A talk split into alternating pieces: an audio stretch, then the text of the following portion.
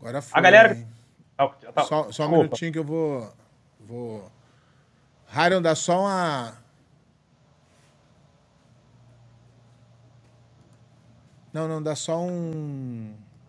Uma olhada no, no, no Facebook. Aqui tá live no. Coisa e dá no, no YouTube também. Só pra gente. Como é que faz pra você entrar no meu Instagram? O Hiron vai. Hiron quer transmitir aqui no meu. No meu Instagram e convida o.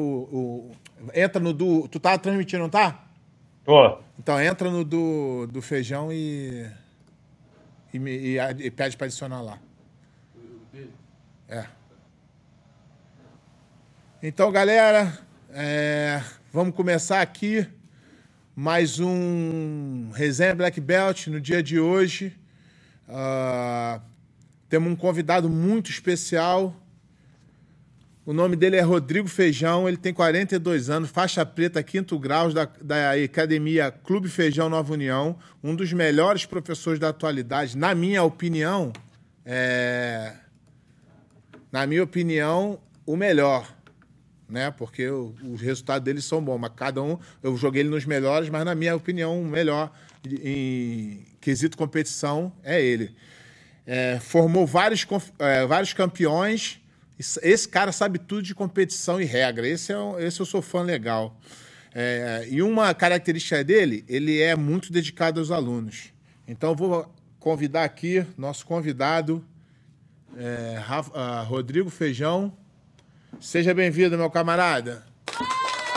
E aí, Pé, como é que tá as coisas? Tranquilão? Tranquilão, seja bem-vindo. Muito obrigado, cara. Espero que te possa fazer essa, essa hora passar rápido, com bastante novidade pra galera, com bastante polêmica, com bastante tudo que a galera quiser aí. Estou pronto pra tudo. Do jeito que a gente gosta. Claro.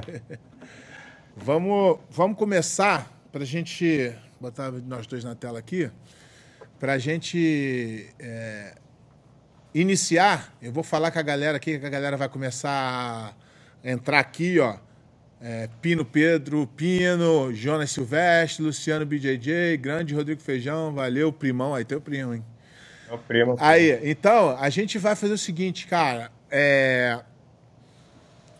ah, eu, vou, eu vou agora começar para a gente entender um pouquinho a sua trajetória no jiu-jitsu. Eu vou pedir até para eu entender também. Eu estava conversando com o Feijão aqui um pouquinho antes, para entender como é que funcionou a cronologia da, da carreira dele. O que seria isso? Quando ele começou, quando ele pegou a faixa azul, quando ele pegou a faixa roxa, quando ele pegou a faixa preta. Eu queria que você falasse um pouquinho sobre como é que foi a sua vida dentro do jiu-jitsu. Vamos lá, um tempinho, né, galera? Pô, mas vamos lá, começar devagar, né, cara? Comecei jiu-jitsu exatamente com 9 anos de idade, numa cidade chamada Teresópolis, no interior do Rio de Janeiro, que eu acho que, para mim, no meu entendimento, uma das cidades que mais formou campeões fora capitais, que, pô... Não, mesmo se, Teresópolis botar, é uma- mesmo se botar capitais, ela tá dentro. É, é porque Teresópolis é uma cidade bem perto do Rio de Janeiro, a gente estava sempre se locomovendo, conseguindo absorver tudo que a gente conseguia. E eu comecei, foi até engraçado, foi um programa de escola que dava para os melhores alunos da escola uma bolsa de três meses para treinar. Aí teve uma prova, eu passei nessa prova e fui convidado a treinar três meses na academia do professor Ailson Brits, o Jucão. Que ano era isso? Cara, 1988. Puta que pariu. Vai. Aí depois disso aí a gente começou a treinar, né, cara? O Jucão sempre gostou muito de competição, muito de, sabe, o Jucão é um cara que era muito família, agregava todo mundo, a nossa academia tinha vários garotos bons, vários garotos da minha idade. Então eu fui começando a gostar, começando a, sabe, a, a, a entender o que era o jiu-jitsu. Treinava quase todos os dias, para aquela, aquela época já era difícil, mas a gente treinava quase todos os dias. É, depois disso aí, treinei, pô, peguei faixa amarela, faixa laranja, faixa. tá, Não peguei a faixa verde, pulei a faixa azul direto. Tudo isso com o professor Ailson Brits. Aí o professor Ailson Brits teve que se mudar para Brasília. Se não me engano, acho que em 1993 ou 4, 93 ou 4. E deixou dois responsáveis. Isso já, era, isso já era o quê? Juvenil, 15, 15, era 15 anos, infanto juvenil. Tá, tu pegou. Quais foram as faixas que tu pegou? Peguei amarela, laranja e azul direto, pulei a verde. Tá. Aí. Quer dizer, tu treinou tempo pra caralho com o Jucão. Treinei, treinei. Vem com o Jucão uns, uns 12, 13 anos mais ou menos, cara. Aí ele teve que se mudar pra, pra Brasília, mas ele ficava indo, voltando, indo, voltando. Aí um dia ele resolveu ficar lá de vez e dividiu a nossa academia. Nossa academia tinha dois polos. Tinha o polo de, do, do Juquinha, que era o irmão dele, Uhum. e tinha o polo do Eminho. Eminho que dá lá em New Jersey. Uhum. Já gostava mais. É, É isso já gostava, mais de, já gostava mais de competição, já gostava mais de levar a galera pra viajar. E mim já tava naquela batida de Rio de Janeiro, voltar, de Janeiro, voltar. Aí eu comecei a seguir mais o Eminho, porque Eminho gostava mais de competição, tinha mais o foco mais profissional, um pouco mais profissional.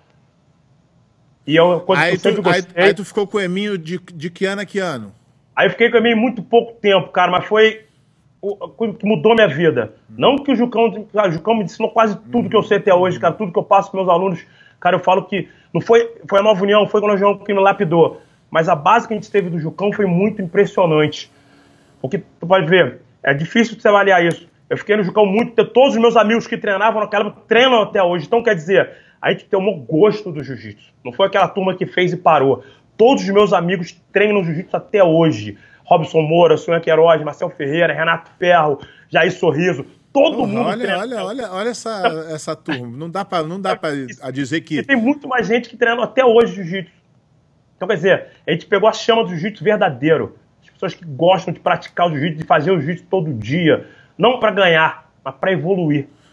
E, Aí, em como é que- 93, e aí, como é que foi a mudança pra Nova União? Do Eminho pra Nova União? Então, aí fiquei no Eminho quase um ano e meio, porque eu falo que o Eminho foi pô, o start da minha vida, porque o Eminho era muito competitivo, cara. Quem conhece o Eminho sabe que ele é muito competitivo, e ele botou isso na minha cabeça que eu tinha que ser o melhor.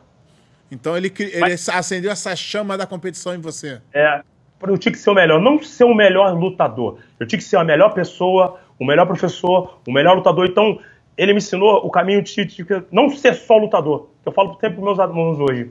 Eu acho que ser lutador passa muito rápido. Eu acho que você ser uma pessoa melhor, acho que você ser, sabe, saber tudo que está acontecendo no teu meio é muito importante. Então ele me despertou essa coisa que é a época de 93, 94, que eu falo pra mim que foi um dos melhores épocas da minha vida como jiu-jitsu. Por quê? Fui campeão brasileiro, bicampeão, bicampeão brasileiro, vice num ano, campeão no outro, fui campeão estadual, fui campeão da Copa Compre, campeão da Copa Nastra. Então, os, os grandes campeonatos que tinha na época, eu consegui me sagrar muito bem, mas eu não ia pra ganhar o campeonato, eu ia pra me evoluir cada vez mais. Isso, sabe? Isso que eu falo pra você. Ah, minha vida de jiu-jitsu começou em 93, não começou em 93, começou em 1988. Porém, em 93 me deu aquele start de querer aprender muita coisa, muito mais. Muito- Aí, em 94, o Eminho teve que ir embora, no final de 94. Aí eu já era faixa roxa, Robinho era faixa marrom, chegou a preta no final. Não, era faixa marrom. O Rob- Robinho também ficou com o Eminho junto contigo. Não, o Robinho ficou no Juquinha, No Juquinha, tá. porque ele ia pra Brasília direto com o Jucão. Uhum. Aí quando o Jucão resolveu ficar direto em Brasília, o Robinho tinha que ir pro Rio treinar. Aí a gente começou a juntar uma academiazinha lá, a gente abriu uma academia pequena, eu e o Robinho em Teresópolis, e começou nessa batida. Eu com 16 para 17 anos, ele com 16 anos, a gente começou a brincadeira de ir pro Rio de Janeiro e buscar o nosso sonho. As pessoas hoje em dia viajam. Não quer, anda não 10 quer, é, não quer ir treinar na academia que dirige, dirige, dirige 30 minutos, cara. Isso é, É, impressionante. A gente saía, saía meio-dia e meio do ônibus, meio-dia e meio. Todo dia a gente voltava meia-noite, cara. Todo dia, aqueles dois molequinhos. Cara, e, pô, naquela vida, vida sofrida não, vida maravilhosa. Com, pô, com, tem dia com um refrigerante, com um suco, essa molecada do dia fica com produto, com não sei o quê, com. Não, um refrigerante, uma água, cara. E a gente ia pro Rio. Aí, como a gente tinha patrocínio do Luizinho da Flucar, foi muito fácil. E o Jucão é, é uma das primeiras pessoas que, que, a- que fez a Nova União. O Jucão era o primeiro cara da Nova União. Era Jucão, Del e Dedé. Só que o Jucão não, aguentou a, a- a pressão do Carlinhos. Ele voltou pra Gracie Barra.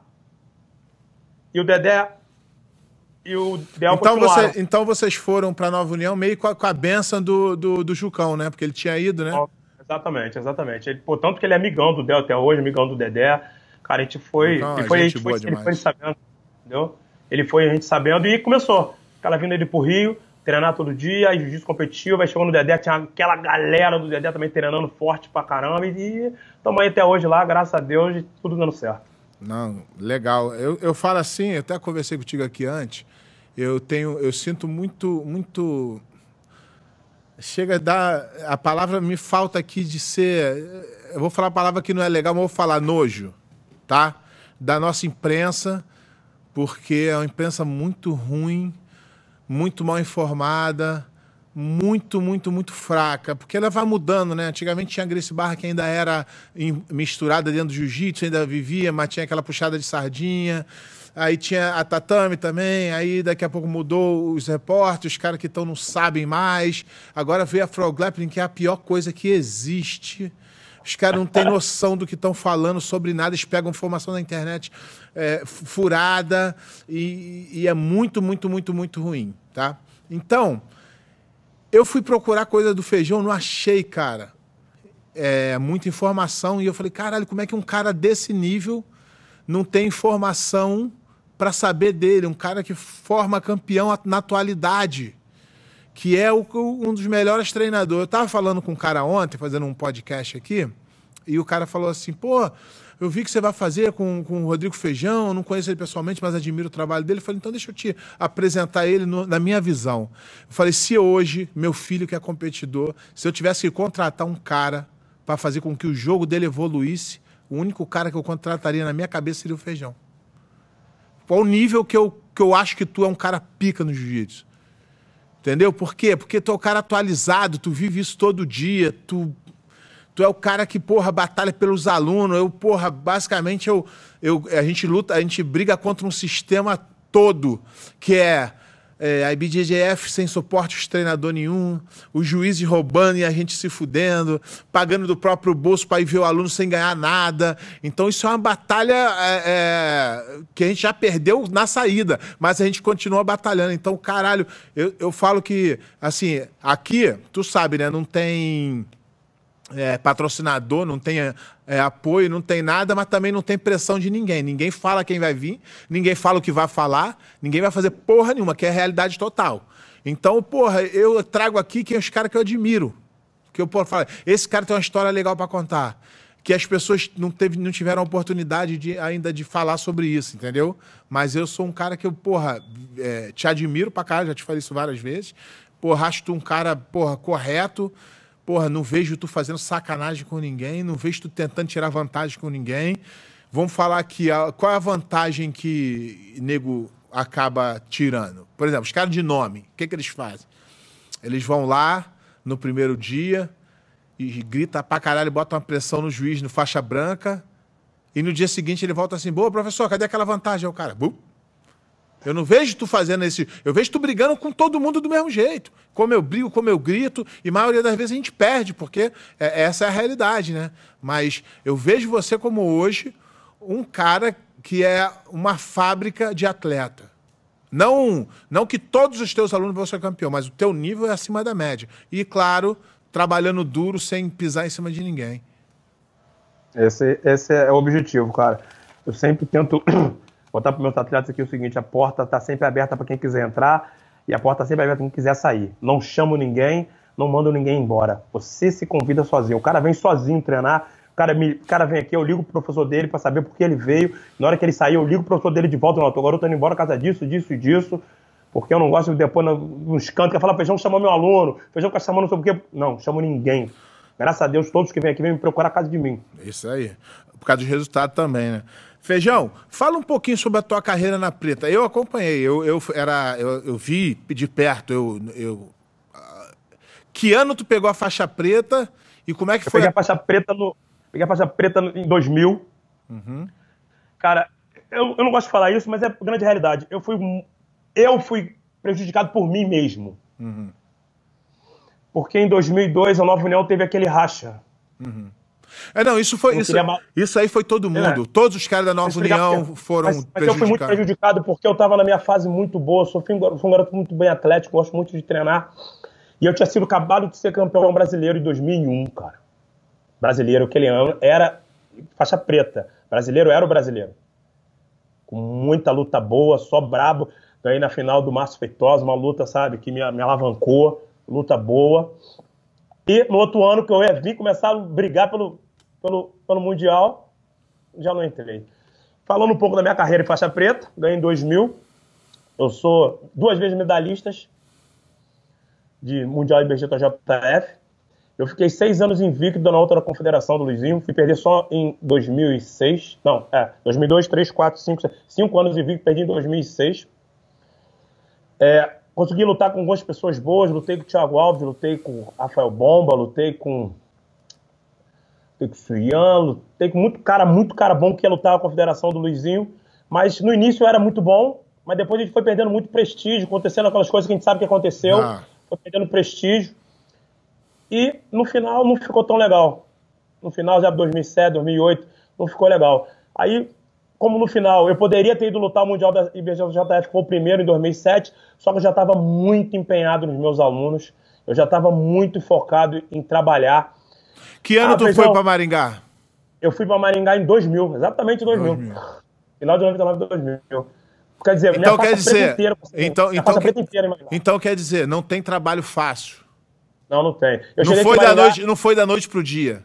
Não, não foi nada. Eu cheguei Exatamente. aqui em Maringá, tinha, tinha, tinha 10 pessoas treinando, alguns faixas azuis, mas no nível do interior, pessoas que não tinha medo até de Rio de Janeiro lutar. Eu fiquei, foi até legal quando eu cheguei aqui, meus alunos sabem disso. Eu fiquei seis meses treinando com eles e eu não finalizava ninguém. Eu já era faixa preta, não finalizava ninguém. Ficava treinando devagarzinho e eles aquele burburinho, burburinho. Aqui, ó, vou botar só, vou botar só um comentário aqui que tu vai poder, que a gente vai poder, que a gente vai poder Falar sobre. Falar sobre. Ó, agora apareceu aqui na tela um comentário do Facebook, do, do YouTube, né? Porque é. a gente tá, tá, tá transmitindo pros dois. Aí eu botei, eu botei aqui na tela, tá aparecendo pra galera aqui, ó. Jiu-Jitsu BJJ. Pé, fala que o Luizinho não pagou seu dinheiro. Teve isso na Nova União ou foi só com a gente do. Guarda essa aí, guarda essa aí. Vamos falar Sei lá, eu, É só, só pra eu não perder aqui o que eu, que eu tenho como botar o, é. o comentário, aí, depois a gente volta. Em 2000 cheguei aqui, fiquei, a história é legal, fiquei seis meses treinando só com meus alunos sem finalizar ninguém, treinando devagar e eles meio ressabiados. Que esse cara aí que não finaliza ninguém? Aí quando passou uns 4, 5 meses de treino, chamei todo mundo do tatame e falei, vem cá, agora eu vou ensinar para vocês verdadeiro jiu-jitsu. Eu fiz amizade com vocês primeiro. Eu não poderia chegar batendo em todos vocês, você espantar vocês. Aí a partir daquele dia eu comecei a treinar, mostrar o jiu-jitsu verdadeiro para eles. No outro ano, a gente já começou a ir para o Rio de Janeiro lutar, já ir para São Paulo, já comecei a botar na cabeça deles que não tem essa distância toda que eles acham que tem. Só porque a gente é do interior que a gente não pode ir num grande centro lutar. Primeiro tu mudou Aí, a, a cabeça daí, deles, né, para para depois começar a botar Aí a partir daí foi, pô, que todo mundo sabe, graças a Deus, um trabalho bem legal, fazendo, pô, a galera entender o que é o jiu-jitsu. Eu gosto que as pessoas entendam o que é o jiu-jitsu. Mas a gente, para voltar um pouquinho que a gente não perder aqui, como é que foi o convite? Como é que você conheceu Maringá? Como é que você chegou em Maringá? Cara, é, é legal mesmo. Mas a verdade, olha só, 20 anos atrás, todo mundo fala de globalização, mas eu não sabia onde era Maringá. Olha que eu sou um garoto estudado, tenho duas faculdades, e eu não sabia onde era Maringá. Ah, mas o Brasil é muito grande, né? O eu exatamente, sabia onde era Foz do Iguaçu, sabia que tinha Londrina, porque eu gosto de futebol, adoro futebol, e sabia onde era Curitiba. Uhum. Onde era Maringá? O dono da primeira academia que eu cheguei aqui foi num campeonato brasileiro e convidou um amigo meu que dá aula em Prudente para dar aula em Maringá. Só que ele falou, pô, eu não posso dar aula em Maringá, porque eu já dou aula em Prudente, e Prudente é perto de Maringá. Vou te indicar um amigo meu que tá afim de ir embora do Rio de Janeiro, porque estava saturado do Rio de Janeiro. E olha que eu tinha uma turma de 80 alunos em Teresópolis. Só que o Rio de Janeiro tinha aquele. Tem, tem até hoje que esse paradigma. Fiquei bom, não quero pagar mais academia. Fiquei bom, não quero aprender. Fiquei bom, não quero Eu acho que no aprender. Brasil tem, não pelo fato de ser Brasil, mas é, a cultura sempre foi essa, né? Uma o cara, louca. o cara se sente otário aí, se ele estiver pagando. Aí eu olhei pro lado do tatame uma vez fui dar à tarde, tinha 40 alunos, um monte de campeões, um monte de cara, medalhista de IBJJF. Falei, peraí, não posso ficar aqui não, gente.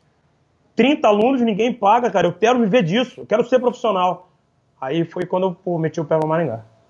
Boa. Mas como é que foi a mudança? Como é que tu se adaptou? Cara, isso é uma coisa também que a gente. Que, ah, eu fiz isso ah, muito novo e não consegui me adaptar quando eu, quando eu mudei para São Paulo. Eu senti muito a diferença de cultura, de, de coisa. Foi, foi. No início, cara, foi bem difícil. Vou falar a verdade, bem difícil. E para um moleque bem Imagina novo, bem, né? É, novo, um garoto que chegou do Rio de Janeiro, que já tem preconceito. Paraná tem pouco preconceito com o Rio de Janeiro. Negro, professor de jiu-jitsu E você tava, quebrando... e tu tava meio que apresentando o jiu-jitsu pra cidade, né? Exatamente, já em, tinha. Em 2000, não, tudo bem, mas é, tinha pequeno. Na verdade, a pessoa que passou aqui fez um trabalho excelente, só ficou muito tempo, um pouco. O Renato Tavares, que mora aí na Flórida. Uhum. O Renatinho, o primeiro cara fundou, fundou jiu-jitsu em Maringá. Só que ele ficou muito pouco tempo. O Renatinho é um excelente professor, mas ele ficou muito pouco tempo. E eles conheceram muito pouco jiu-jitsu. Deixou uma aí, semente aí, né? Deixou Só. a semente. Essa sementinha que eu consegui, fui desbravando devagar, desbravando, desbravando. Alguns preconceitos ali, mas comigo não tem problema. Meu pai me deixou, sabe, é, é, é essa. Eu passo até, de vez em quando, um olhar diferente para as pessoas. As pessoas me chamam que eu acho que eu sou é meio, meio, meio, meio metido. Não é metido. É uma autoconfiança que eu tenho dentro de mim. O jiu-jitsu me deu isso, meu pai me deu isso. E eu fui levando. Com preconceito, com tudo, fui quebrando esse tabu e tô bem, graças a Deus, hoje. Muito legal. É, vamos partir agora. É, eu comentei contigo isso também, mas é, queria que você desse uma dica para essas pessoas que estão começando trabalhos pequenos em, em, em cidade remota. Qual é o segredo para você fazer uma cidade como Maringá ser uma potência no jiu-jitsu como é hoje, com os competidores que você tem, com o nível da sua academia. Dá uma dica aí pra gente, pra galera que está desbravando, poder, os pontos fortes, os principais pontos que você é, destaca, né, para para ter sucesso assim como você tem? Cara, primeiramente, eu acho que o cara já tem que ir para o interior com, com, com aprendizado, com uma base boa de jiu-jitsu. Então ele tem que vir sabendo que ele está com a base boa e que ele está querendo evoluir mais. Primeiro. Segundo, não se iguale a ninguém. A gente vê muitos professores dando aula na internet, muitos professores dando palestra na internet, e você já quer começar o trabalho fazendo isso. Não, calma. Vai no seu nicho de mercado devagar. Começa com uma turma, pode ser até heterogênea, não tem problema nenhum. Hoje estão muito falando, ah, minha turma tem que ser homogênea, só branca, só azul. Mentira. Está chegando no lugar. Então você pode começar devagar, a turma pode ser heterogênea. Você vai devagar mostrando para aquelas pessoas, aquele, quebrando aquele paradigma do jiu-jitsu, que jiu-jitsu não tem nada de violento. Jiu-jitsu é uma coisa de inclusão. Se você fizer a inclusão no seu início do jiu-jitsu, você vai ter êxito. Legal. Isso é, é, é, importante porque às vezes as pessoas vão e não têm a confiança de que já começa. Você foi. Eu acho que o ponto do, do, da sua ida foi que tu chegou lá e falou: galera, olha só, Maringá, mas a gente pode.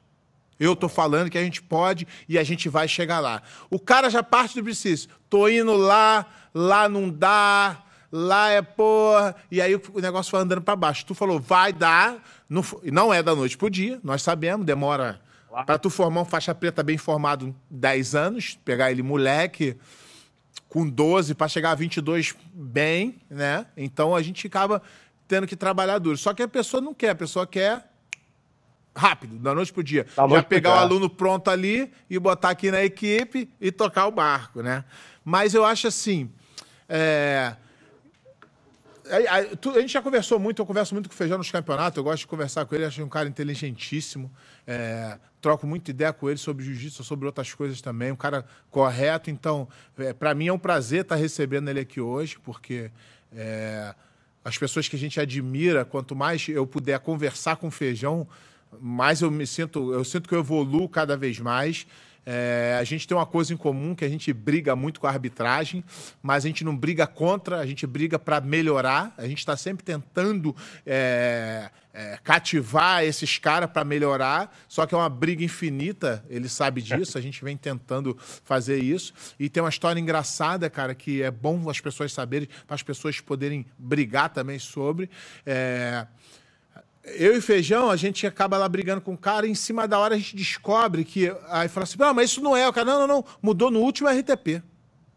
Aí tu fala: porra, mas tu muda a regra e não fala pro competidor? Fala só pro árbitro? Isso não é justo. É, não, não, não, aquela conversa fiada e falamos. Será que a gente não pode ir no RTP para a gente poder pegar informado das mudanças antes? Ah, é, aquele medo, né? Aquele medo, deixar a gente ir. Na minha experiência eu e o Feijão, dois caras que temos equipe, temos aluno, temos tudo, a gente doou o nosso tempo, né? Foi isso? para ir no RTP. Para tentar aprender e também tentar dar um pouco da nossa visão de como o professor se sente, que eu acho isso importante. E aí o RTP foi legal, a gente botou nosso ponto de vista e, e a, ficou até meio que foi, foi eh, embaraçoso, porque os árbitros não sabiam muito falar com dois caras que tinham experiência. Na verdade, o Feijão mais do que eu, mas eu, eu fui voltando a, a ter pontos de vista que nego não vê. E, os, e, e do nada os caras mandaram uma mensagem pra gente: não, não, vocês não podem ir mais. Então, quer dizer, a gente doou nosso tempo para melhorar o esporte e os caras que mandam com medo dos caras ficar sem graça de não saber responder, mas eu acho que para os árbitros seria bom. Aí depois eu perguntei para os árbitros, falei, quem tomou essa decisão? Aí os caras falou, ah, não, a galera se uniu e achou melhor não, que tá atrapalhando, não sei o quê. Aí eu falei assim, peraí, mas você não achou que você aprendeu naquele dia? O cara falou, não, não, não, foi bom. Falei, olha só, o primeiro, de repente, foi mais difícil, porque a gente meteu o pé na porta. O segundo poderia ser melhor, mais ajustado, poderia ter regras. Eu falei para eles: ah, a gente não pode falar até certo ponto, aí abre discussão até certo ponto. Aí os caras, é mesmo, porra, foi bom, não sei o quê. E, porra, cortaram isso. Então, Feijão, como é que você vê hoje a arbitragem? Toda, toda é, é, é, essa. É, movimentação por trás dos panos para tentar esconder, para tentar é, eu não sei, eu não vejo com bons olhos. Não, cara, essa parte eu também não acho, não vejo com bons olhos, não. Eu acho que a arbitragem melhorou muito, né, cara? Tem, tem vários hábitos bons. Todo mundo erra, mas tem hábitos bons. Mas esse negócio por baixo dos panos que eu não acho legal. Eu acho que podia ser um pouco mais claro as coisas, pô. Não custa nada. Quem dá o show são os nossos alunos, pô. O árbitro não pode aparecer. O árbitro que não aparece é o melhor. Quem tem que aparecer é o cara que tá lutando. Se a gente está querendo ir no RTP, a gente está querendo, tá querendo aprender, aprender ver a visão deles. O que eu fico muito chateado, que eu estou dando ideias para eles, eu participo do grupo dele, não grupo de hábitos, grupo de alguns hábitos, que eu me dou bem com alguns hábitos, e tinha amigos em comum, para diminuir essa interpretação. O que dificulta o jiu-jitsu é a interpretação. Quando a pessoa não é, vou falar até esse termo, educada para aprender a interpretar, é onde que eu ganho. Feijão, tu é o melhor coach. Eu não sou o melhor coach. Eu sei interpretar a expressão do que o juiz está passando no momento. Então, a pessoa tem que ser educada para aprender a interpretar. Isso que eu queria passar para eles, que eu passo para eles, gente, eu não quero atrapalhar vocês. Eu quero que vocês diminuam o erro entre vocês. Mas, pô, eu faço uma pergunta, cada um vem com uma resposta diferente, para mim, essa que é não grande, adianta. Essa que é grande, essa que é a grande questão, chegar pro coordenador e falar, coordenador, o que, que é isso? Aí chamar o cara, olha, ele acabou de falar isso. O cara, não, mas não é bem assim, é porque o pé, o cara tem sempre uma explicação mirabolante na manga. É, então... É, eu fico muito chateado. O cara não bate no peito e fala, não, eu errei, não, isso aí tu tem razão, eu que tô... Ah, mas isso aí é, uma, isso aí é um... É um, um uma coisa que a gente carrega, uma falha né, do, do, do, primeiro coordenador de arbitragem, que era o Álvaro, que era um cara muito ruim tecnicamente de jiu-jitsu, muito ruim tecnicamente de arbitragem, e ele acabava é, sempre tentando aliviar o lado porque ele não sabia o que falar. Então, criou essa cultura, foi a cultura do vitimismo. Ah, não, mas o, o feijão fala demais. Pô, mas o feijão é vitimismo. E o cara não bate no peito e fala assim: não, não, a regra é essa, a regra é essa. O que, que você acha? O que, que eu acho? Entendeu? É, é, é, é, cara a cara. É, feijão, tá errado, é isso, isso, isso. Mas por quê? Discutir é uma coisa séria. Sujeito homem, a gente respeita todo mundo, todo mundo respeita a gente. É, mas não. É, não, não, não, não, que a regra mudou, feijão tá errado. Feijão nunca teve certo na vida dele, sempre teve errado.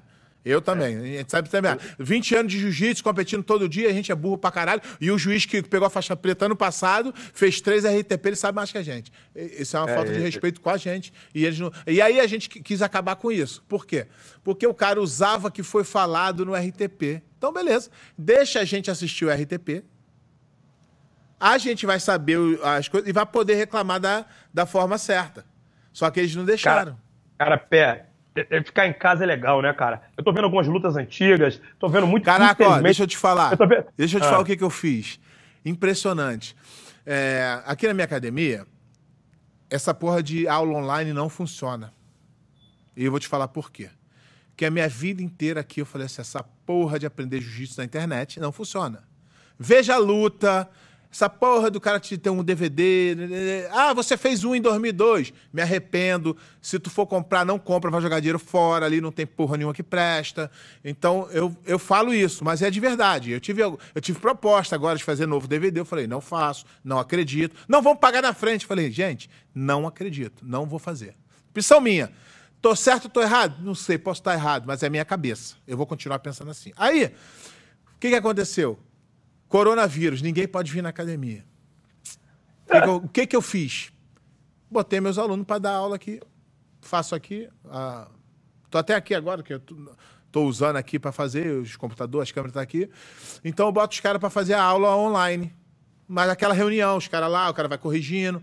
Cara, a aula de criança fica lá cheinha, que as crianças, pai, o pai, pô, para a criança não ficar em casa sozinho, mas a aula de adultos, os caras não aparecem, que os caras não acreditam. E eu também não vou falar aqui, vou falar o cara aí, se eu não acredito também. Mas eu fiz uma coisa que funcionou, eu fiz um grupo de estudo. O que, que eu faço? Terça e quinta, eu mando, é, um dia antes, eu mando uma luta, escolhi uma luta, mando, galera, amanhã, 8 horas, vamos debater sobre essa luta. E aí eu faço perguntas sobre e aí, como é que tu, que, que tu achou dessa decisão do juiz?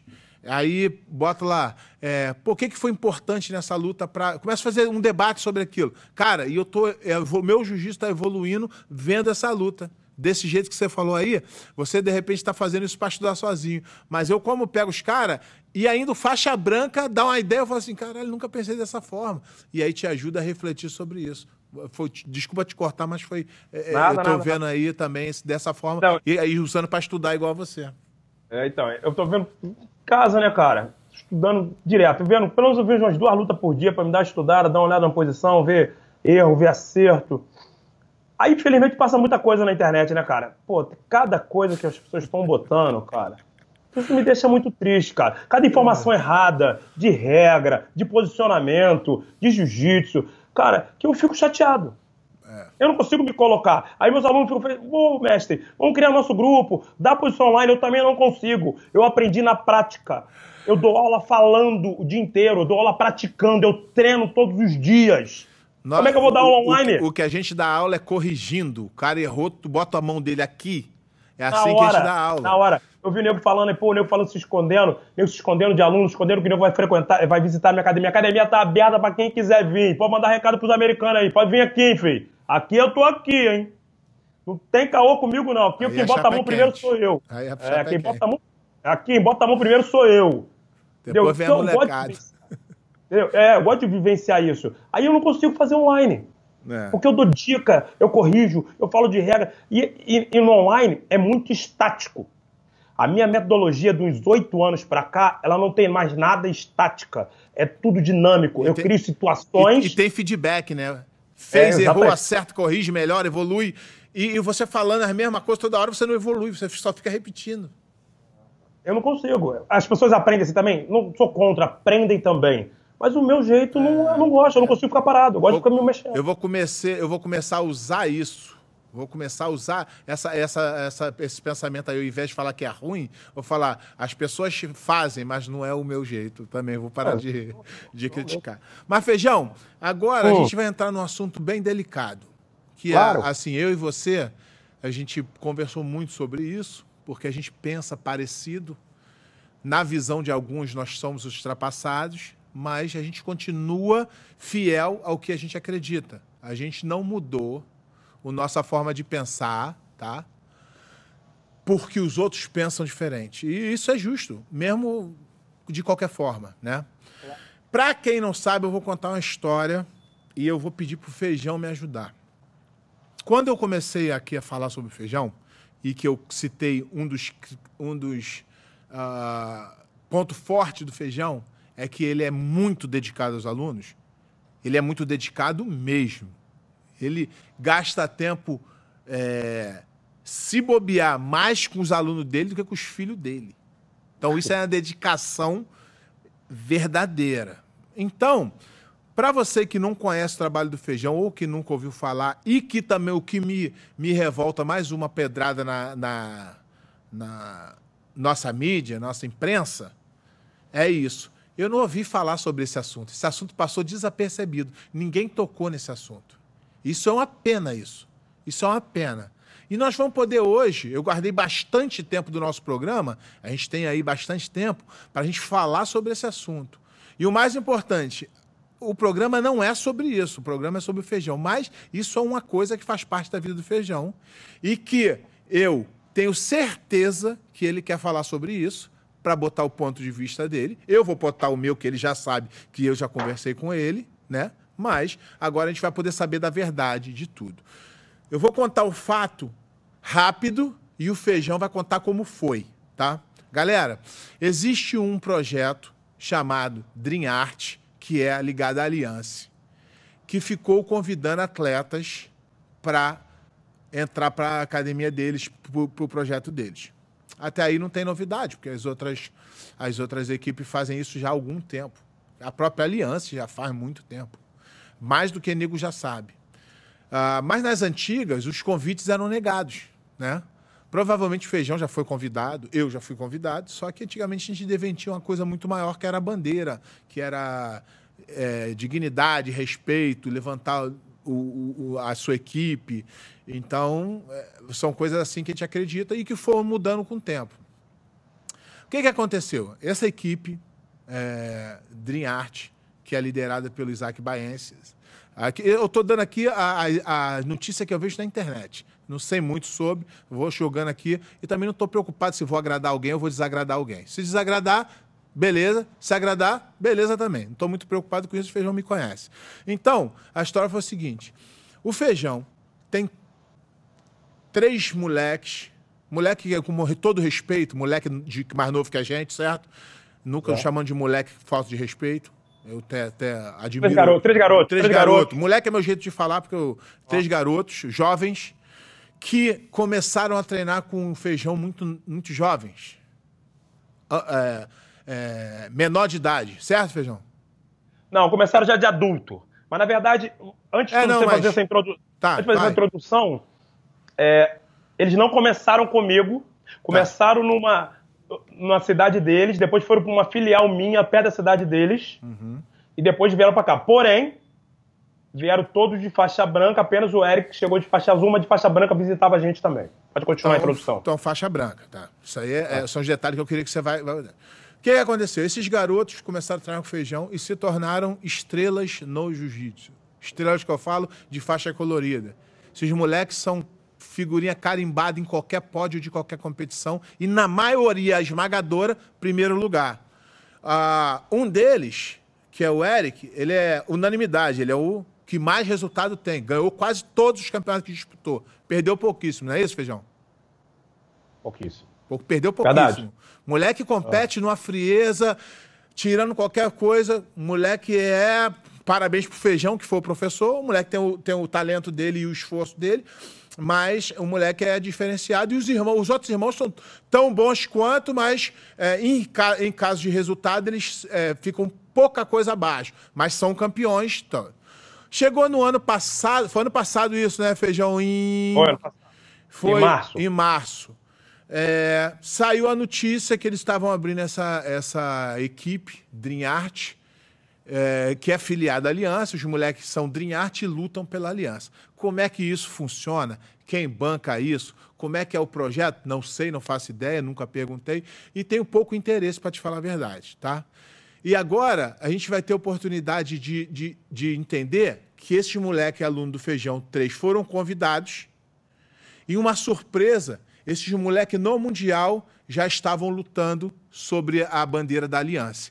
Eu vou dar agora a oportunidade do Feijão de explicar o, o, o que ele viu, o que ele viveu nessa transição aí, que não foi nada amigável, que não foi uma coisa assim que, ah, tá tudo bem, vai lá viver teu sonho, que eu vou pedir pro Feijão é, explicar aí. Cara, é, antes de mais nada, eu gosto de falar uma coisa que eu falei para todo mundo. Eles não foram o primeiro, cara. E não vão ser os últimos. As pessoas me encontravam nos outros dias, na outra semana, perguntando, achando que tinha acabado o meu mundo. Ah, o feijão não vai fazer mais nada. Logo depois eu fui campeão mundial duas vezes, fui campeão Grande Lamp, fui campeão mundial no guia. Sabe? Então, a vida não parou. Mas não, não, não. Mas isso aí não tem nenhuma dúvida. Não, mas, mas, as pessoas, no outro dia, começou a achar que minha vida ia parar. É, Até porque eles não foram nem os primeiros, para começar. Não for, exatamente, não foram os primeiros. E eu, eu sempre tive isso na minha cabeça. Eu acho que quando a pessoa queira sair, a pessoa tem que sair, cara. Exatamente. Eu tento dar, eu tento dar a melhor estrutura que eu posso entre treino, local para eles treinarem, que eu tentei montar uma academia bem legal para eles treinarem, sabe? Ampla, a gente mora numa cidade legal. Eu tento fazer o máximo possível que eu posso. Não dá pra, não dá pra te culpar pela saída, né, irmão? Exatamente. Então, Igual o cara, assim, eu, eu sou, eu sou consciente. Se o cara fala lá, o, cara, o professor não dá aula, a academia é ruim, e o cara sai e fala, o cara é filha da puta, aí ok. Aí o cara não tem muito. Mas, então, irmão, aí, não dá para falar aí... isso de você. Você tem uma estrutura do caralho, tem treino bom pra caralho, um professor bom pra caralho. Entendeu? Então até aí, até aí vai. Aí, assim que chegou do europeu, deu mais um mês, mais ou menos, se eu não me engano. Um belo sábado me ligaram. Pode querer conversar com você. Eu, a gente já sabendo da história, ele já sabia que eu já sabia, ele também sabia. Já conversar com você, que a gente está com uma proposta de ir embora. Pé, aquilo para mim já bateu o gol. Minha mãe me tá, sempre me ensinou Mas tu esqueceu cara. de um detalhe aí. Hum. Já rolava um, um, uma fofoquinha por trás dessa né? conversa é deles e sem falar com você. Não, isso é óbvio. A academia óbvio. toda sabia, mas Exatamente. eles não falaram com você, não foi isso? Eu fiquei sabendo na semana que, na semana que, que eu fiquei sabendo que eles vieram falar comigo, que eles sabiam que eu fiquei sabendo. Vieram falar comigo num sábado, temos até hoje. E eles, tinham, e eles tinham toda a abertura, né? Toda, toda, todos, todos. Vieram falar comigo num sábado. Pô, feijão, a gente tem uma proposta, não sei o quê, quero saber o que você acha. Eu falei, não tem essa. Vocês já foram lá, primeiro tem que perguntar para mim antes de ir lá, então não tem que saber o que eu acho. Vocês têm que fazer o que é melhor para a vida de vocês, pô. Não o que eu acho. O que eu acho que vocês devem ficar. Mas se vocês acham que é melhor para a vida de vocês, vocês irem, vocês têm que ir, pô. Apenas da, do trâmite que foi feito, que eu não achei legal, e outra coisa, chamar de projeto que é mentira. Aquilo é uma equipe de competição. Parabéns. Comprada, Se eu tivesse dinheiro, eu também faria. Sem hipocrisia nenhuma. Se eu tenho é, mas dinheiro. Faria diferente, né, irmão? Ah, óbvio. Faria diferente. Eu, eu sei que você faria Fala, diferente. Pé, os garotos que eu admiro. Se eu tiver errado, depois alguém me corrija já, já hoje aí, gente. Os garotos do Almeida, os garotos de São Paulo. Eles fazem projeto na favela. A Bia Basílio veio de lá. O Léo Lara veio de. Então, eles fabricaram de lá. Eles podem falar que é aluno deles. Então, isso é projeto. Eles não, são uma equipe de competição. Não é projeto. As pessoas falam, ah, meu projeto é muito bonito. Não é projeto. É uma equipe de competição. Parabéns. Siga o caminho deixa deles. Deixa eu só dar um, um, recado aqui que eu vou esquecendo, que o papo é tão bom, tu, tu ah. fica falando aí, eu fico aqui perdido. Eu vou pedir pra galera aqui, ó. É, é, entrar no, no Facebook para ajudar a gente e se inscrever no canal lá ativar o sininho, essas porra tudo que eu não sei muito bem. Dá um like no Facebook, ó, para não esquecer, tá? Para ajudar a gente também, né, cara? Senão, pô, fica complicado, né, Feijão, para nós. Não então, ruim. E, pô, se você puder dar uma compartilhada pros seus amigos, tirar um print e mandar no mandar no, no, no, no Facebook, no Instagram, no WhatsApp, para ajudar a gente. A gente está voltando com um projeto. Esse é um projeto legal que visa mostrar para a galera é, é, a verdade, que aqui não tem caô. E tem mais. Tem mais. Se os moleques quisessem se pronunciar, falar o lado deles, Tá maneiro também, vou ouvir. Se os caras da Adriarte quiser falar, vou ouvir também, sem concordar com eles, eles já sabendo disso, que eu não concordo. Beleza? Então, uh, vamos lá, continue aí. Desculpa te interromper só para dar esses recados aí. Vamos lá. E, e, e... e ele no sábado me comunicaram, falaram que ia falar, que, que a minha opinião, falei, gente, minha opinião é o que minha mãe sempre me falou. Mãe, eu só tenho uma. Então, os problemas que eu tenho com a minha mãe, eu resolvo dentro da minha casa. Não vou sair na rua, mesmo que eu tenho chateado com a minha mãe, brigado com a minha mãe, querendo tamanho. Minha mãe é única. Então eu vou seguir minha mãe até a morte, porque a minha mãe é única. Então os problemas que eu tenho, mãe, tá ruim, tá falta de dinheiro, resolve em casa. Mãe, tá muito legal, ganhamos na Mega Sena, resolve em casa. Eu e minha mãe. Então, eu acho que então, tem que ser assim. Vê, vê se, se, você tem o mesmo pensamento que eu. Eu, se eu, como professor, um aluno meu chegar para mim assim, ó, e falar assim, é, uh, professor, eu recebi uma proposta é, de ganhar 10 mil dólares por mês. O que, que o senhor acha? Eu vou falar, vai. Na hora. Na hora, vai, porque eu não vou ter nunca. Acho que você nunca vai ganhar esse dinheiro. Só que essa conversa tem que ser assim: o cara recebeu a ligação agora, ele me liga agora. Não, eu tenho vários exemplos aqui dentro da academia. Ele não pode é esperar, conversar, negociar, ver como é que vai ser, se é bom, se é ruim, para me perguntar. Que aí ele já tá com a decisão dele. Aí eu vou falar, irmão, eu vou fazer igual você falou. Vocês não querem minha opinião. Vocês querem tá sair bem. Vocês já tomaram claro. a decisão. Tá tudo certo. Entendeu? Agora, é, continuando no mesmo assunto, eu faria a mesma coisa que você falou. Se eu pudesse montar uma equipe de competição, eu montaria daria salário para os caras, porque eu gosto de fazer. Mas eu ia fazer o seguinte: galera, tá aberta a inscrição aqui. Quem quiser se inscreve, eu vou avaliar quem serão os escolhidos. E, antes de escolher qualquer um, eu ia ligar para o professor e falar: irmão, o moleque fez inscrição aqui, tem essa oportunidade, como é que está a situação aí? Isso é o que eu faria. Eu não ia nunca, por pelas costas, tentar Aí, cantar, aí, garoto, vê aí como é que é, quanto é que é. Eu não acho isso legal, nunca achei, entendeu? É, a gente, eu, eu e o Feijão conversamos. Logo depois disso, ele estava realmente emocionalmente abalado, porque era como se eu tivesse sido traído por um filho. Ele sabe. Eu eu conversava com ele desses moleques antes disso tudo acontecer. Perguntar, pô, e os moleques? Sempre admirei o trabalho dele com os moleques. Os moleques, todo respeito, com todo respeito, os moleques são nota mil. É, comigo, é, essa atitude que eles fizeram, não concordo, não acho certo, mas esses moleques sempre foram respeitosos, sempre moleque, entendeu? E, e, muito disso também tem do Feijão, que é um cara assim também, entendeu? Mas eu, eu não posso ser hipócrita de, ah, mas o, o, o cara é legal comigo, ele merece ir. Minha opinião é reta e, e direta. Não acho, não acho que foi correto, não acho que foi bacana e continuo sem achar. Não acho que os caras que convidaram fizeram certo, não acho que esse projeto é um projeto legal. Por quê? Vou explicar. Eu falei até na outra vez.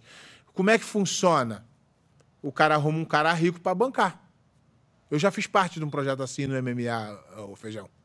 O cara bancava, pá, chegou a hora que o, que o rico cansa. E o cara que faz o projeto não tem condições de bancar, e aí vai cada um pro teu lado. Aí esse moleque, que. Um moleque que, que for campeãozão, ele vai ficar, ele vai ter casa em qualquer lugar. E os outros 30, que não vai ser o campeãozão? Vai pra tá onde? bombado dos panos. A gente nem sabe onde vai acabar esse moleque. Então, Foda. eu conheço um cara, não vou citar nomes para não criar problema, que foi chamado para uma equipe grande, tu sabe provavelmente que equipe grande é, e o moleque ficou lá.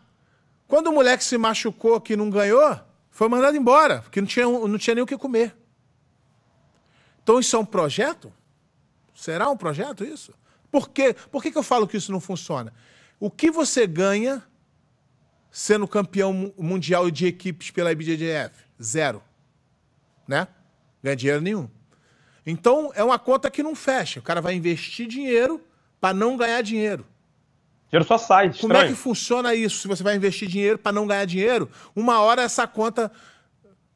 Uma hora essa conta não vai fechar. E aí vai, a brincadeira, a brincadeira acaba um dia, né? A brin... E a brincadeira é cara. Entendeu? É cara. Então não, não concordo, não acho legal, não é viável e é uma coisa chata. Tu chegar, investir tempo no moleque, dar aula pro moleque, de muitas vezes fazer correria pro moleque lutar. E o moleque depois virar e falar assim: aí, feijão, cara ali me, me ofereceu um pouco mais do que tu tá me. Ah, que... com esse tempo que gente tem, gente tem de jiu-jitsu, cara, eu, vou, eu, fui, eu, fui, eu fui ficando um pouco mais duro. Eu era, era muito mais emocionalmente. Vai, você vai tomando porrada na vida, vai ficando casca grossa, mais né? emocionalmente grudado. E, e, e com isso, eu fui ficando mais duro. Eu sei que não foram, não foram, não foram os últimos, vai ter mais. E, e vai passando, cara. Entendeu? Vai ficando só os verdadeiros, né, cara? As pessoas verdadeiras, os rapazes honestos, que aqui na academia tem vários garotos que já recebem propostas que não foram ainda, porque primeiro vêm aqui, professor, chegou aqui, e aí? Falei, brother, analisa você, você tá querendo ir embora, pode ir é contigo, tia, tia, pô, te admiro, trouxe para mim aqui, não, quero ficar aqui, mas tô te trazendo porque os caras ficam mexendo no meu saco. Entendeu? E foi, foi nesse barco. Eu acho que as pessoas podiam ser um pouco mais claras. Honestas, né? é, entendeu? É isso, mas faz parte. Do, infelizmente faz parte do jiu-jitsu agora. Esse jiu-jitsu novo que eles chamam, né? O New School. faz parte, né, cara? E, Se fosse há 20 anos, 20 anos atrás, 25 anos atrás, eles já tem um grande problema, né? E- que é briga, entendeu? Aí hoje no New School pode tudo, né, pode cara? tudo, né? Ninguém respeita É. mais nada. E galera, a gente tá. Eu já salvei aqui uma pergunta aqui pro Feijão. Galera, vai mandando pergunta aqui, porque a pergunta que tu mandar vai aparecer na tela ali para o Feijão responder. Agora, daqui a pouco, a gente vai começar a receber umas perguntas aqui. Mas, Feijão, eu, eu criei um quadro aqui, pra, antes das perguntas. É... Peraí, tem aqui, ó. Tá, deixa. Vou, vou... Eu fiz um quadro aqui que eu achei engraçado que quando foi é, nos anos 2000, 2000 e pouquinho, eles fizeram uma, uma pesquisa na revista e, e para saber quem era o melhor, quem era não sei o que, não sei o que lá, e eu achei engraçado o, o resultado da pesquisa, que a pesquisa foi assim, aí perguntaram para os maiores nomes, ah, Fábio Gurgel, quem você acha melhor? Ele, ah, Leozinho, não sei quem, não sei o que, tinha três da equipe dele e um outro no final. Do Nova União, o cara era Shaolin, não sei quem, Robinho, e um coisa no final. Então, essa pesquisa, o jiu-jitsu é muito barrista. Então, eu criei um quadro, os cinco mais. Os cinco mais do jiu-jitsu. Na tua opinião, os cinco maiores do jiu-jitsu, sem ter sido ninguém da Nova União ou cara que tenha treinado contigo. Que eu vi ou história? Que tu viu. Então não é história, né? Não. Então tem que, as pessoas votam cinco mais pela história, não tem história. É porque eu vi Mas lutando é, e praticando. e, e cinco mais da sua opinião, do seu gosto. praticando. Do seu gosto. Gosto. Não precisa ter sido melhor. O cara pode ter sido Entendi. melhor e tu fala, mas não gosto do jogo desse cara. Ou não gosto das atitudes desse cara. Alguma coisa assim. Cinco mais do feijão. Cinco mais, olha. Surpresa, hein? Tu é o Mas primeiro. Vamos lá. Cinco mais sem. Não, tem, não tá na ordem, tá, gente? Por favor. É, não, não tem ordem. É só os Tem cinco ordem, tá? mais. É... Roller Grace, Muito bom. Robson Moura. Não pode. Ah, não pode Não pode, ele, não. ele, é, ele não é Não União, mas pode. não. Treinou contigo a vida inteira, não pode. É amigo. Amigo também não pode. É um fenômeno, brother. Eu sei que é. Mas a gente vai deixar os caras das outras equipes votar nele. Só quem treina com ele sabe o que ele é. Peraí, vamos ver, peraí. Roller. Sei que é difícil, não estava preparado. Márcio Feitosa, porque é um- é um cara, pra mim, que defendeu a bandeira dele, defende até hoje. Eu gosto muito do jeito dele, pelo menos nunca passou nada pra mim de coisa ruim. Foi um adversário íntegro também, cara muito competitivo. Adversário nosso lá da academia, pô, íntegro. Olha, Márcio. Fica difícil, né? Porque as pessoas. Muito, muito. Porque, Muito. e- e- mas isso é explicável, né? Tu sabe por quê? Porque tu treinou tanto com os caras bom, fera. Tu viu esses caras. Tem muito, cara. Tu, tu viu esses. é muito difícil. Então, tu, Mas vi- vamos lá. tu viu esses caras. Roger, Tu viu esses caras tanto lutar que tu admira os caras, que é os caras que vêm na tua cabeça. Roger Agora, se eu te faço essa pergunta, complica. Roger Grace, unânime, não tem jeito, né, cara? Infelizmente, tudo que ele fez pelo jiu-jitsu, cara. E o jeito que fez, Roger né? Grace. É, Roger Grace. Galera, manda pergunta aí, hein? Quem quiser fazer pergunta Roger- pro feijão, vou botar aí na tela aí, hein? Três. Ah, cara, eu fui no Oswaldo Alves, eu vi a Mauri. Mauri Mauri Bittet. Bitete. Porra, difícil pra caramba. É, e eu sei. gosto muito, tá, cara? Ó, eu, eu vou botar um. Eu queria, queria botar até dois, mas eu gosto muito entre o Lepre e o Rafa. Eu vou de Rafa porque. é, é, eu Foi gosto da muito Nova do União, né? Não, esse, cara, Esse aí eu vou não deixar, pode. hein? Esse aí não podia não, mas eu vou deixar. Mas tem, pô, tem um monte de cara que já passou lá, hein, cara? eu sei. É, mas o Rafa, o Rafa Mendes, eu gosto muito do jeito que ele, que ele inovou o jiu-jitsu, independente das posições que vocês não gostem. E E o que eles estão fazendo pelo jiu-jitsu hoje em dia também é um trabalho muito competente, né, cara? Então. Justo, é. mas aí, mas aqui tá. Peço, aqui é opinião. Eu peço desculpa. Aqui é eu opini... peço desculpa pros outros que eu não botei, não, cara. Tem, tem que... muita gente Então, mas não aí, tem cara. que pedir. É, justamente é isso. Eu não pedi para tu falar quem foi mais campeão, quem foi mais isso. Eu falei assim, na tua visão, me diz os cinco mais. E é isso aí. E todo mundo tem que respeitar. Não tem que Eu não tenho que discutir, ah, eu acho, acho você, acho eu, acho o outro. Esse é o, é o, é o é quadro que eu criei, os cinco mais. Então, é. eu vou, eu vou, a galera tá aqui, vou, vou botar aqui, ó, é, as, as perguntas e tu vai respondendo, tá? Vou ler para tu, porque para tu não tá aparecendo. Tá. Jefferson Coelho. Feijão, tem hum. vontade de voltar de, de competir o Mundial ainda? Cara, Master, ele talvez seja claro, Master, né? Aí, aí Cara, ele responde do jeito que tu quiser, que ele não falou. Jefferson Coelho, sinceridade, nunca parei. Esse negócio de me aposentar não existe. Cara que treina jiu-jitsu não se aposenta. Então, o dia que tiver oportunidade, eu volto a lutar. Eu voltei a lutar em 2004, 2005, graças a Deus fui bicampeão master. Aí agora eu tô me dedicando total à minha academia, cara. Total ao meu business, total ao meu negócio, total aos meus alunos. Mas eu não parei. Dia que tiver oportunidade, fui chamado para fazer uma luta casada no dia desse aí. Quase fechei. Ano passado fui chamado para lutar com o Tererê, porém, eu quero lutar com ele no Grace Pro eu na Abu Dhabi, só que os valores não fechou. Então, quer dizer, nunca parei, tamo, tamo aí. O que der, que aparecer, vamos lutar. Beleza. Agora, ó, essa é do Facebook. Ítalo Vinícius. Qual o estado mais forte de jiu-jitsu? Manaus? Oh, Manaus não. Amazonas ou Rio de Janeiro? Depende, Ítalo. Melhor a tua pergunta me dá de resultado ou de praticante? Não, você, você responde do jeito que você quiser. Ele perguntou e tu responde. Aqui é assim. Ô, Ítalo, sinceridade. Rio de Janeiro, sem dúvida, porque o, o, a galera de Manaus é muito, muito boa de jiu-jitsu, mas não tem resultado. Eles, todos eles têm que sair de Manaus para ter resultado. Então, eu não posso considerar Manaus como, como Amazonas como um estado forte. Praticante e, e, e bom jiu-jitsu, eles são muito. Nunca vi tão bom jiu-jitsu na minha vida. Só que, pô, de resultado, o estado do Rio de Janeiro é maior. Ok. Mais uma aqui. Marcos Beni. Feijão, se o BJJ Star te chamasse para uma luta casada, quem você gostaria de enfrentar cara a cara? Para começar, tem que ver se o BJJ Star ia pagar, né? Eu gosto de deixar bem claro que eu não gosto de fofoca, não gosto disso me diz. Estou falando que o FEPA, que é o organizador, já me deu calote, já deu calote em um montão, então... Mas responde a pergunta dele aí, só para fazer uma aspas aí. Se não, te chamasse. Não, primeiro, se te chamasse, se tu lutar, se tu ia lutar, e quem você gostaria de enfrentar? Cara, acho que lutaria sim. Claro, pagar, né? Pagar antes. Mas brincadeira da parte, lutaria sim. Não sei te falar, não, cara. Não tem esse adversário pra mim, não. Me preparava Tem ninguém que tu ele... gostaria de lutar? Ah, hoje em dia não, né, Perto? Passei é, essa fase. É essa fase. Isso é quando você fala assim, firme o trabalho bem feito, firme o melhor. Um adversário legal, né, cara? É. Acho que tem que ser um adversário E tem que fazer legal. sentido. Eu falei isso pro cara, o cara falou, é. falei, lutar com qualquer um não faz sentido pra mim. Tinha que ter uma luta. E tem mais. Se for com o cara que eu admiro, eu tenho mais, eu, eu gosto mais.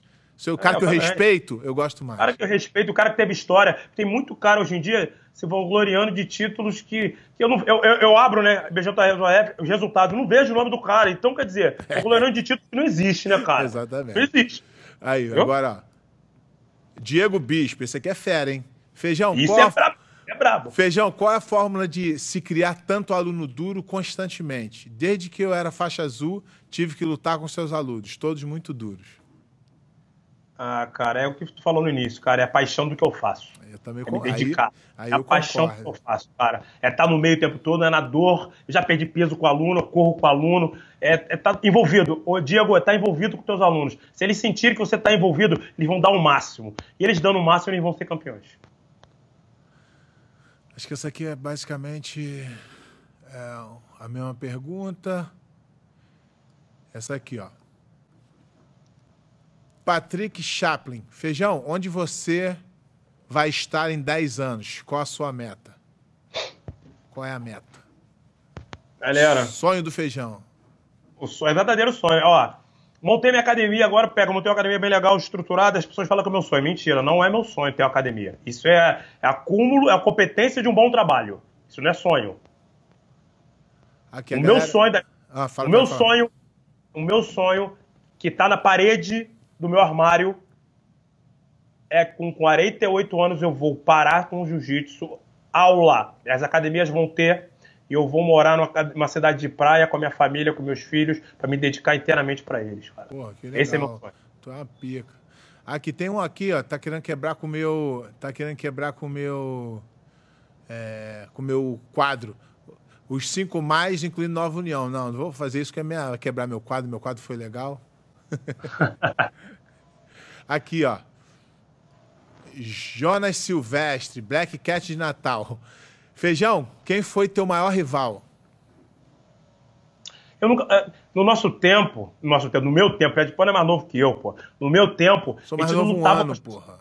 É, não, mas tu começou bem depois de mim, pô. É, não, comecei. No meu tempo a gente não lutava, a gente não lutava Eu, eu peguei a faixa preta no, no, mesmo ano que tu, hein? No final, mas peguei. Eu, porra, a gente, a gente não ficava muito tempo perto. Eu, é. eu, não lutava com o mesmo cara. Não tinha tanto campeonato. Mas sabe tem, por quê? Era tem, muito mais competitivo. Tem oito campeonatos mas era, mês, mas era muito mais competitivo também. E tu nunca eu lutava acho... com o mesmo cara. Todo mundo ganhava, todo mundo perdia. Era uma, é, era uma a loucura. Ó, a embolação, a embolação de, de. Vou falar de faixa preta. Foi muito grande. Eu fiquei 10 anos lutando de faixa preta adulto. Foi muito grande, era um perde-ganha danado. Não tinha um cara que se manteve ganhando 10 anos sem parar, não teve. E não tinha tantos campeonatos, gente. Então tu não repetia tantos adversários, tá? Então teve um grande rival, não. Cara, eu não tenho Crujito. Lembra do Crujito, Crujito cara? Crujito da Grace Barra. Tem Crujito umas duas.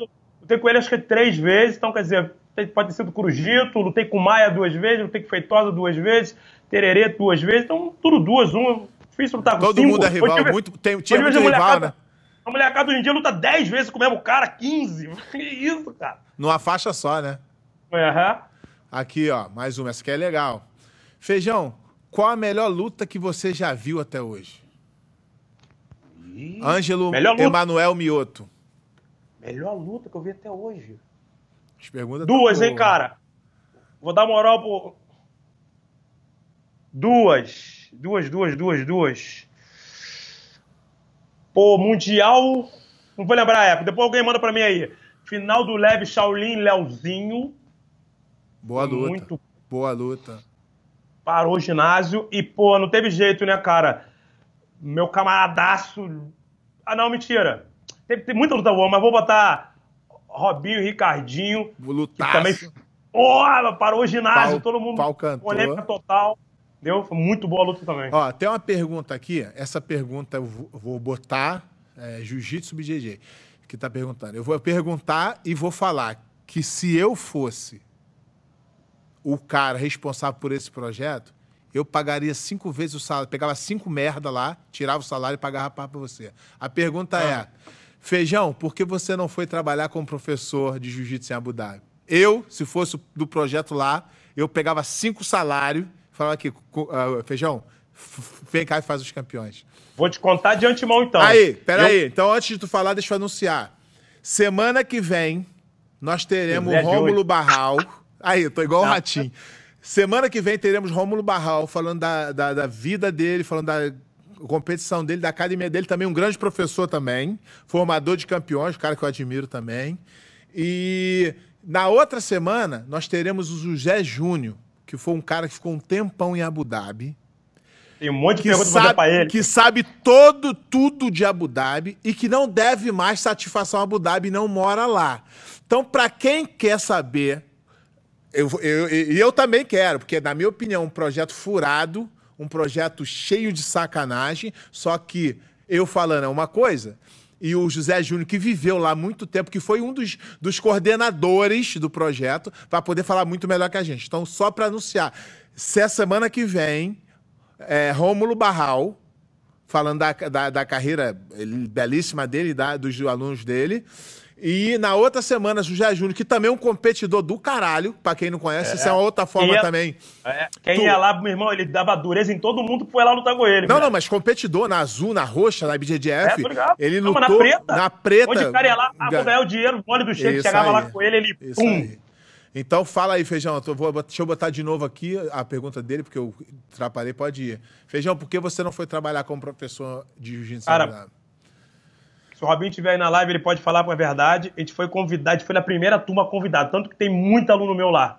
Cara, tem muito aluno meu. Fui primeira turma convidado para ir.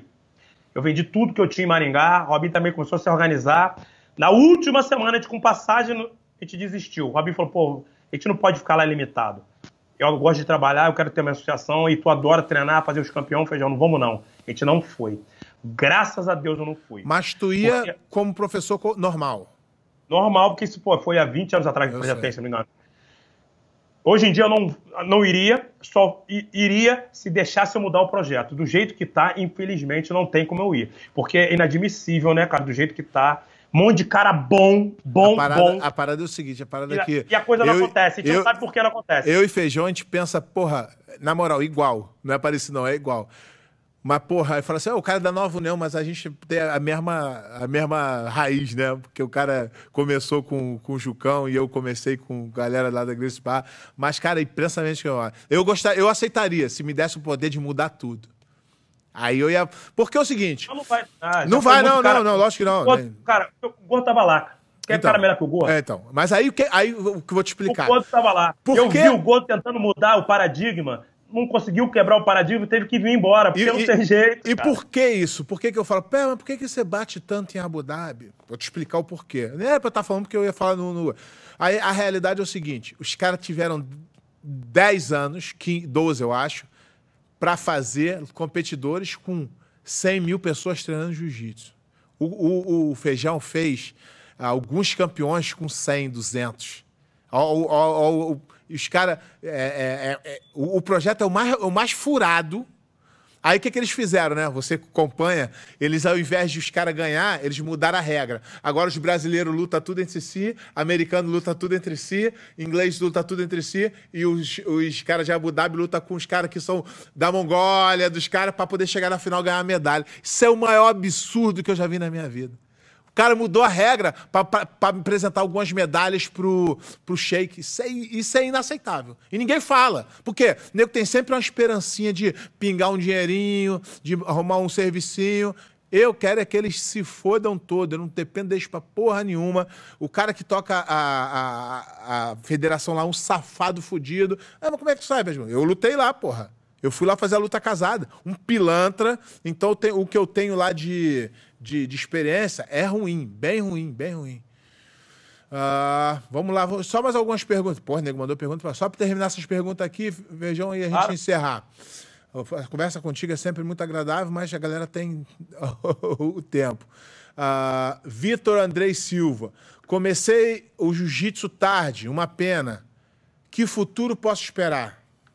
Nunca é tarde, Vitor. Não tem idade, amigo. Boa. Isso aí. É, até porque eu, eu comecei com 18 anos. Então. Não, nunca é tarde, não tem idade, gente. Hoje em dia não tem idade. Cada um tem o seu objetivo, não tem esse negócio, não. Pare com esse negócio. Aqui, eu vou, vários essa, campeões, essa aqui eu vou botar. Vários é... campeões mundiais não deu em nada. Várias pessoas que não foram campeões mundiais deu em muita coisa. Então, é, para com essa parada. É. Aqui, ó. Essa aqui é difícil, mas é uma, é uma pergunta meio difícil de. eu vou botar aqui pra tu. É, Radian Gomes Marinho. Feijão, qual foi a luta mais fácil que você fez? Isso aí não dá nem pra responder. Não dá pra Mas eu botei, né? né? O cara mandou, eu botei. Já teve ah. muita gente despreparada. Ô, Radian, já teve pessoas despreparadas. E se tu me vê o meu nome na chave, eu nunca vou estar despreparado. Se o cara estiver despreparado, ele vai bater. Não tem caô comigo. Então, existem pessoas despreparadas, não existe fácil. Aqui, Sueco mandou uma pergunta boa pra tu. Henrique Pelé Marcos. Você acabou hum. de falar que quer parar em 48 anos, você está preparando alguém para seguir o seu trabalho, para tomar o seu lugar? Cara, estou começando a preparar. A verdade é essa. Estou começando a preparar devagar. É difícil que hoje a, a, a, a garotada que vem hoje não vem com essa cabeça de querer ser um professor, de querer ser um educador. Eles já pensam em ser campeão mundial e pensam em morar no Canadá, morar nos Estados Unidos, morar na Austrália sabe? Então, é devagar. Eu acho que eu tenho um tempo hábil legal. Estou em 42 anos ainda. Com 48 eu vou... Pelé, 48 eu vou começar a parar. Tentar me, sair menos, ir menos, vai ver a minha cara menos em campeonato. Eu vou, quero ver menos na academia. Hoje em dia eu sou o primeiro a chegar na academia e o último a sair. Eu quero parar com isso. Entendeu? Isso que eu vou começar É, isso que eu ia falar. Tu não consegue parar, essa é a tua vida. Parar, porra. Vai diminuir. É, exatamente, cortar o cordão umbilical. A, a pessoa andar sozinho, para as pernas. Aqui, ó, Academia DJ Bros. Quem era mais difícil de lutar? Feitosa ou Tererê? Aí é foda, hein? Essa aí é foda. Caralho. Eu vou te falar, eu achei o, Márcio, o Marcinho. O Marcinho, eu, acho, mim... Eu acho o Tererê, porque foi pica. Cara, é, o Marcinho, pra mim, o Marcinho, pra mim, era muito estrategista e eu era muito novo, cara. Eu não sei quantos, quantos anos ele é mais velho do que eu. Ele era muito mais forte do que eu, cara.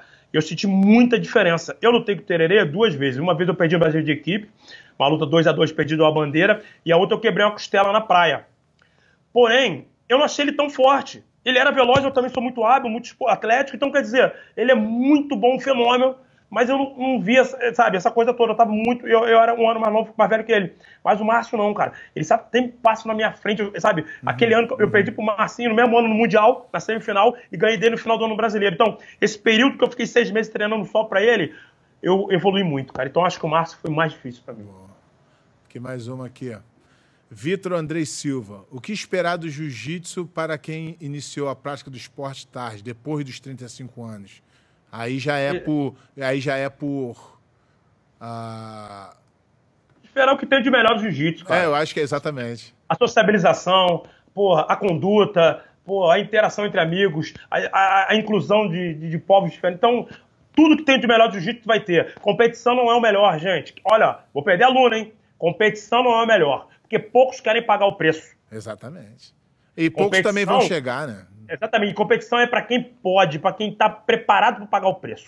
Se você não está preparado para pagar o preço, pega as outras coisas maravilhosas que o jiu-jitsu te traz, pô. Que são bem melhores que as competições. Exatamente. Pô. Aí, tem uma aqui difícil para tu agora. Tiago Baltazar Campi. Ah, Diguinho. Quem era mais difícil de treinar, Robinho ou Léo Santos? Essa é foda hein, de responder, hein? Robinho. Robinho? Robinho, Robinho. fica, Robinho o Léo é muito sistemático era mais fácil. O cara sistemático, eu estudo o jogo, fica melhor. A dificuldade é, porra, pica por tudo quanto é lado. Mas o Robinho é imprevisível, não, cara. Cara, ele, ele ficava chateado. O Robinho tinha 59 quilos na época, hoje em dia ele tá gordinho. E ele, a, gente tinha, a gente já tinha 75, 70. Cara, ele saía na mão com a gente igualzinho, mano. Era inadmissível. E pior que eu tenho. Eu nunca treinei com o Robinho, não, mas eu tenho um aluno meu aqui que tem 100 quilos. Ele falou: puta que pariu, que porra é aquele anão? Puta que moleque, aí me arrebentou, não vi nem a cor da bola. Aí, Cara, eu vou te falar. O Robinho é, é um fenômeno. O Robinho é um fenômeno, vejo, todo mundo fala. Eu vejo, vocês, eu vejo vocês falando, eu não tive oportunidade. Eu fui na Grace Barra algumas vezes, que eu era da Grace, uh, do Jucão, e eu, eu, ficava no canto, né? Que eu era faixa laranja, pô. Eu vi o Soca treinar, o Soneca. O Soneca eu treinei pro Soneca da minha cidade, cara. Eu treino justo por do Soneca. Porque ele é amigo do meu irmão de infância. E, cara, eu vi o Soneca fazendo as coisas que eu não, não acreditava. Eu vou, se a não faz, eu vou fazer também, pô. Então, Cara, os caras viu os caras falando já do, do, do, Soca. Acho que o Soca, é meio tipo do, do Robin. É, Soca é cara, fenômeno. Esses caras magro, magrinho, meu irmão, dá trabalho para todo mundo, sem caô. Aí. Acho que é mais ou menos aí. A última, hein, pra gente encerrar. Isso aqui é complicada, vai ser para nós dois, hein? Ah, Patrick Chaplin, pé e feijão. Qual é ou foi o melhor professor de todos os tempos? Isso é difícil responder. É, cara, cada um tem uma escola diferente, cara. Cada um tem uma metodologia diferente. Eu acho que o professor é igual faculdade. E, e, também é o seguinte, né, cara? Às vezes tem vários professores aí que formaram uh, cidadãos de bem, é, médico, com, com e, e, não caiu pro lado de competição. Então, isso é uma pergunta que não dá pra. Não dá pra gente responder. É tu mensurar, né, cara? É, é, é, é muita gente. A gente pode falar pelas pessoas que a gente teve, teve contato, né? Que nos, nos evoluíram. Então. Eu acho que essa é a, a, a grande. Mas, fala pra ele, o Patrick, tem muita gente boa no mercado, cara. Se você treina com um cara, tem muito cara, muito cara, gente boa, fazendo trabalhos legais, sabe? Botando pessoas boas no mundo. Então, sabe, é difícil de mensurar isso aí. Eu, essa aí seria até um, um, é. um erro meu se falar de alguém. Exatamente, eu também penso assim. Feijão, a gente já está com uma hora e pouco, vamos terminando por aqui. Foi um prazerzaço falar contigo. Qualquer tempo aí mais para frente, que rolar um assunto aí sobre qualquer coisa de regra, eu vou te chamar de novo porque para mim é um, sempre um, um, aprendizado muito, nunca te falei isso, mas para mim é um aprendizado muito grande conversar contigo, a experiência de vida que você tem, o cara íntegro que eu posso estar até enganado, acredito que não, eu nunca ouvi falar é, nenhum de, nem inimigo fala mal de tu. Ninguém, você não é o cara que agrada todo mundo, mas você é o cara que é respeitado por todo mundo. Então, porra, eu sei que eu sou mais odiado que você, mas é, a gente meio que compartilha ali do mesmo, do mesmo caminho. Então, queria te agradecer, mas com certeza eu vou esperar uma outra oportunidade para conversar mais sobre um outro assunto com você, porque você é uma enciclopédia do jiu-jitsu para mim, para todo mundo. E o cara aqui que lembrou, ó, Pé, você não lembrou do Luizinho, não pagou o dinheiro. Para terminar, vou fazer o seguinte: vou deixar você falar sobre isso e suas considerações finais. Vai com tudo. Galera, sobre o Luizinho pagar o dinheiro, vamos lá. Teve problemas sim, acho que 2005, não fizeram? 2005 teve problemas. Começou a virar uma bola de neve muito grande, cara. Eu tava no meio da organização, uma bola de neve muito grande. Começou a entrar muito dinheiro e ele querendo fazer tudo sozinho. Ele era muito mo monopolizador das coisas. E quando o cara é monopolizador das coisas, não dá certo. Ele não tem. Gente, ó, eu tô falando de carteirinha, eu vivi com ele muito tempo, ele foi meu patrocinador muito tempo. Ele não tinha a intenção de não pagar. Mas como ele monopolizou tudo, ele começou a se enrolar, o dinheiro sair daqui, sair dali, ele começou a virar uma bola de neve, ele não sabia o que fazer, começou a não pagar os outros. Foi uma atitude totalmente errada naquele momento, que ele ficou marcado por isso. Mas as pessoas que conhecem ele é muito mais tempo do que isso de 2005 vão ver que ele não é uma pessoa tão mal como ele é tarifado. É, não, não pagou. É, é assim, eu, eu, fui o cara que, eu fui o cara que tomou a volta maior, né? Que eu ganhei o. Eu ganhei o peso absoluto. Mas eu Aquele não tenho, eu também ganhei eu não, peso absoluto. É. Eu não tenho raiva do, do Luizinho, não. Ele sempre foi um cara super bacana comigo. Ele falhou naquilo ali, acredito. Depois, e o pior é que ele não fugia de mim, não. Ele, é, ele ficava é, conversando comigo, pô, pé, tá ruim, pô, posso te dar uns kimono. Não pagou, mas ele ficava ali naquela, naquela de querer, de conversar. Não vou, é, não vou passar toalha quente, não. Deveu mesmo, tá é. devendo. Um monte de gente a gente sabe disso que tá devendo, sim mas faz parte, como outros que estão fazendo o evento, e você falou que está devendo também, então quer dizer. então, pessoas que têm problema. É, não, mas quando tentam... o cara. Ele, ele, prova, ele provavelmente não pensou em fazer de novo. Essa é a minha grande Exatamente. questão. Parou, porque ele falou, pô, não consegui fazer, vou deixar isso para lá, né? Foi virar uma bola de neve muito, você não conseguiu organizar tudo. Exatamente. E as minhas considerações finais, cara, eu quero agradecer aí o pé e a galera que tá na organização aí atrás, o cara, o Renan, obrigado mesmo, a galera mesmo, obrigado. obrigado você. Quis passar um pouquinho o meu posicionamento, a minha visão do jiu-jitsu pra galera, a minha visão de vida para as pessoas, que acho que nesse momento a gente está precisando de visão de vida. Eu acho que é, é, as pessoas que só treinavam por competição tá vendo que, tá, que o jiu-jitsu tem outras coisas, outras ferramentas que podem ser utilizadas Vamos mudar o pensamento, gente. Eu acho que ser campeão é muito legal. Eu acho que se você ser a estrela maior é muito legal.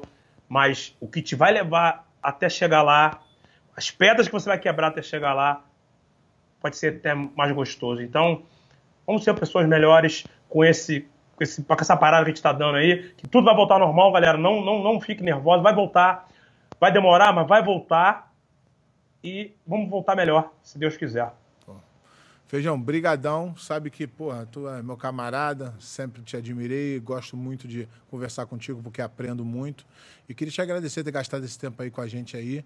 Queria falar também pra galera aí que, pô, todo mundo, pô, o meu feedback no resenha 100%, as pessoas me param nos campeonatos, pô, volta, volta, volta. Mas a galera não faz o mínimo, que é ir lá dar um, dar um, uma curtida no vídeo, no, no, compartilhar no Facebook, é, se inscrever no canal do YouTube agora que a gente está tendo.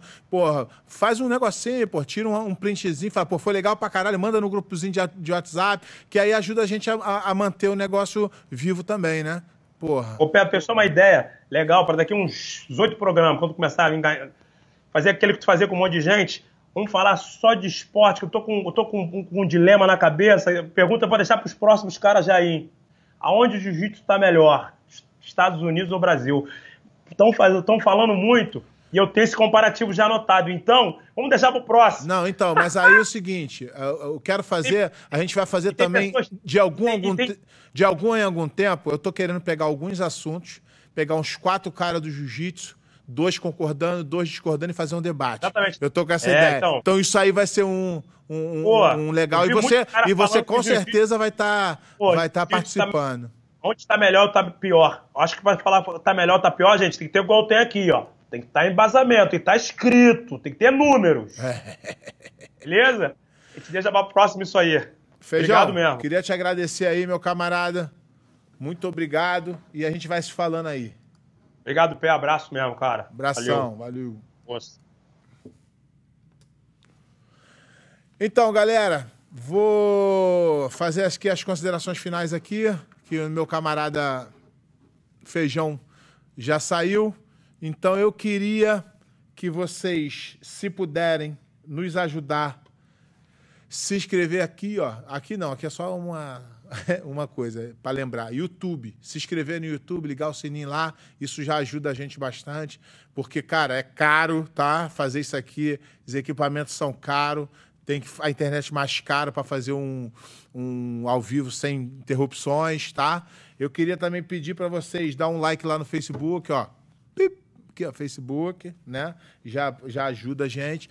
Queria é, dar uma sugestão de um canal no YouTube também que faz uma coisa mais relacionada ao MMA, que é o MMA Hoje, tá? Eu queria. É, que vocês dessem um, um subscribe lá, mas se inscrever também no canal do Rafael, tá? É um camarada, eu fiz um podcast também, vai, vai anunciar essa semana. É um parceiro nosso aí. E, e também dizer que uh, essa semana o Resenha entra no podcast. O, o Rafael vai me ajudar, que eu também não entendo, mas amanhã ele falou que provavelmente a gente já consegue botar esse resenha de hoje no, no podcast, tá? Parece que vai ser no Spotify e depois vai ser nas outras plataformas. Muito obrigado. Um bom domingo para vocês, uma boa semana. Vamos passar forte aí pela, pelo coronavírus, beleza?